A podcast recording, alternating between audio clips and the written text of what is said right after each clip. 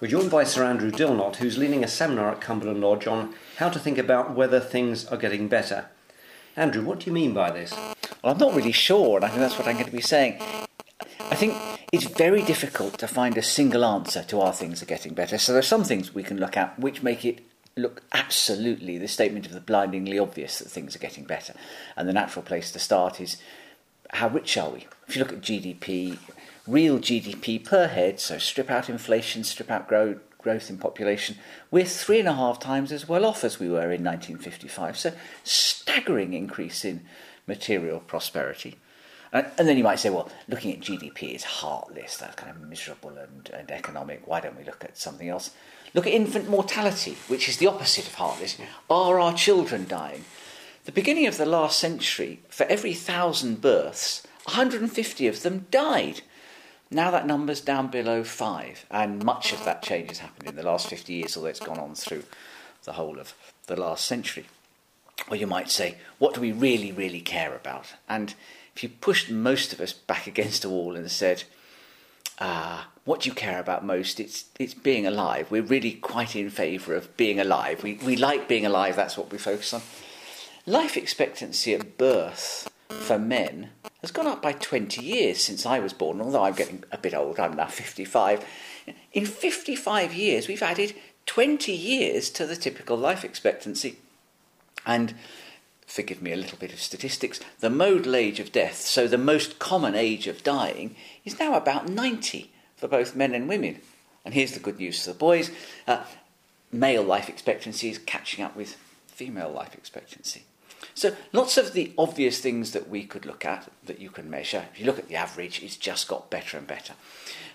But there are two things I want to challenge us on a little bit. The first is that I think it's easy for us to have a sort of representative individual model in mind. So, we might look at what's happened to the level of income on average over the population as a whole, or what's happened to life expectancy over the population as a whole, and imagine that that applies to everybody. But actually, human experience is incredibly diverse, and so it's terribly important to look at the distribution of things, to look at the range of things that have happened, not just to imagine that a single number, the average, tells us what's happening to everybody.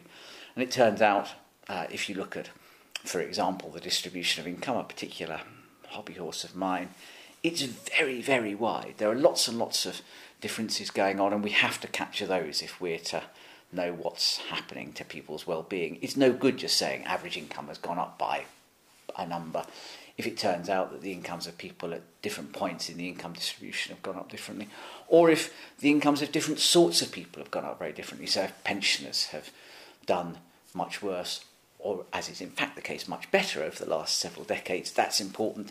If people with disabilities have done well or badly, that's something we might care about. If people from particular ethnic backgrounds have done well. So we need to look at the detail much more than we often do. So that's one set of things to mention.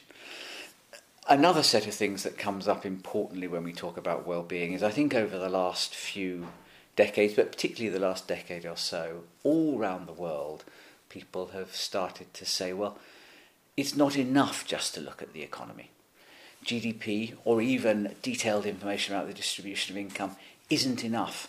Those are all private goods, private in the sense that they mainly affect the individuals that we're looking at.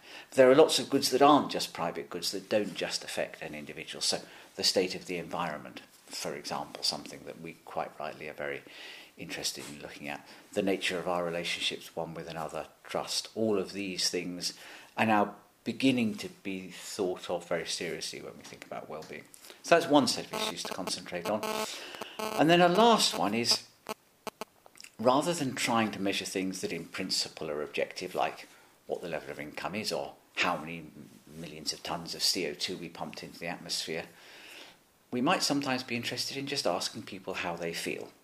So, explicitly subjective measures of well being. So, I might come up to you and say, Well, Ed, yesterday how did you feel about your life? Were you happy? Did you think what you were doing was worthwhile? Did you experience extreme anxiety? And now, in this country, and a number of other countries in the world, we're tracking that kind of information. It turns out that that's also pretty interesting. Uh, a natural question to ask is well, does that sort of measure of subjective well being track the material? And the answer is well, we're not quite sure what the answer is. Actually, it's statistically quite tricky. But I think probably in this country, the answer is it goes in broadly the same direction, but it doesn't improve at anything like the rate of the material. So in the last 50 years, we're three times as well off as we were. There's certainly no sign that, that, that subjective measures of well-being, how people say they feel, have improved at anything like that rate. But it does look as though they have gone up a bit. Here again, the averages I don't think are terribly important. If you ask the whole population to rank how happy they are on a scale of 1 to 10, and the average is 7.2, I'm not sure that tells us very much. And in particular, it doesn't tell us very much compared to the same the answers to the same question in another country. It might tell us a little bit if it changes over time, but most importantly, we probably want to look at the tails of the distribution. How many people feel really happy and how many people feel really miserable. Uh, and we've only honestly had good enough data for the last four years to, to measure that with any sort of degree of accuracy. And perhaps surprisingly, almost all of the things, almost all of the data seems to be moving in the direction we want it to. And the thing that makes me feel happiest of all, not for myself, but for the country in which we live, is that the number of people who have very high anxiety seems to be declining particularly quickly. That's very good news. Can I just ask one supplementary question, um, which is about um, lots of different things are trying to be measured, um, but there are attempts to bring these all together. What do you think about well-being measures, these sort of single uh, measures that are being used at the moment? So it would be lovely to be able to take all this rich data about what's happening to income, the, the environment, health, education, subjective well-being, crunch them all together into a single number that encapsulated everything. Well, my own sense is that when we do that, we produce garbage. And that's partly because these different sorts of things just are different. Um, so, what's happened to the real inflation adjusted level of my income or your income is something that we can definitely measure pretty accurately. What's happened to how happy I am?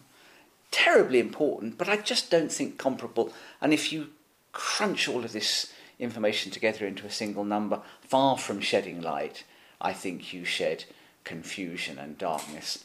I'm particularly opposed to the use of composite indices for non commensurable uh, data items. I, I remember a piece of work done by somebody at the University of York a few years ago which showed that actually you could take the World Health Organization's composite index assessing health systems in different parts of the world, slightly tweak the weights that we apply to different things, and perfectly predict the outcome of the World Cup. Did that mean that the World Health Organization's health indicators were brilliant at forecasting the World Cup, or did it mean that these kinds of composite indicators are a pile of nonsense? Well, I think the latter. Andrew, thank you very much for being with us, and we're going to clearly going to have a fascinating conversation this evening about these issues. Thank you. Thank you.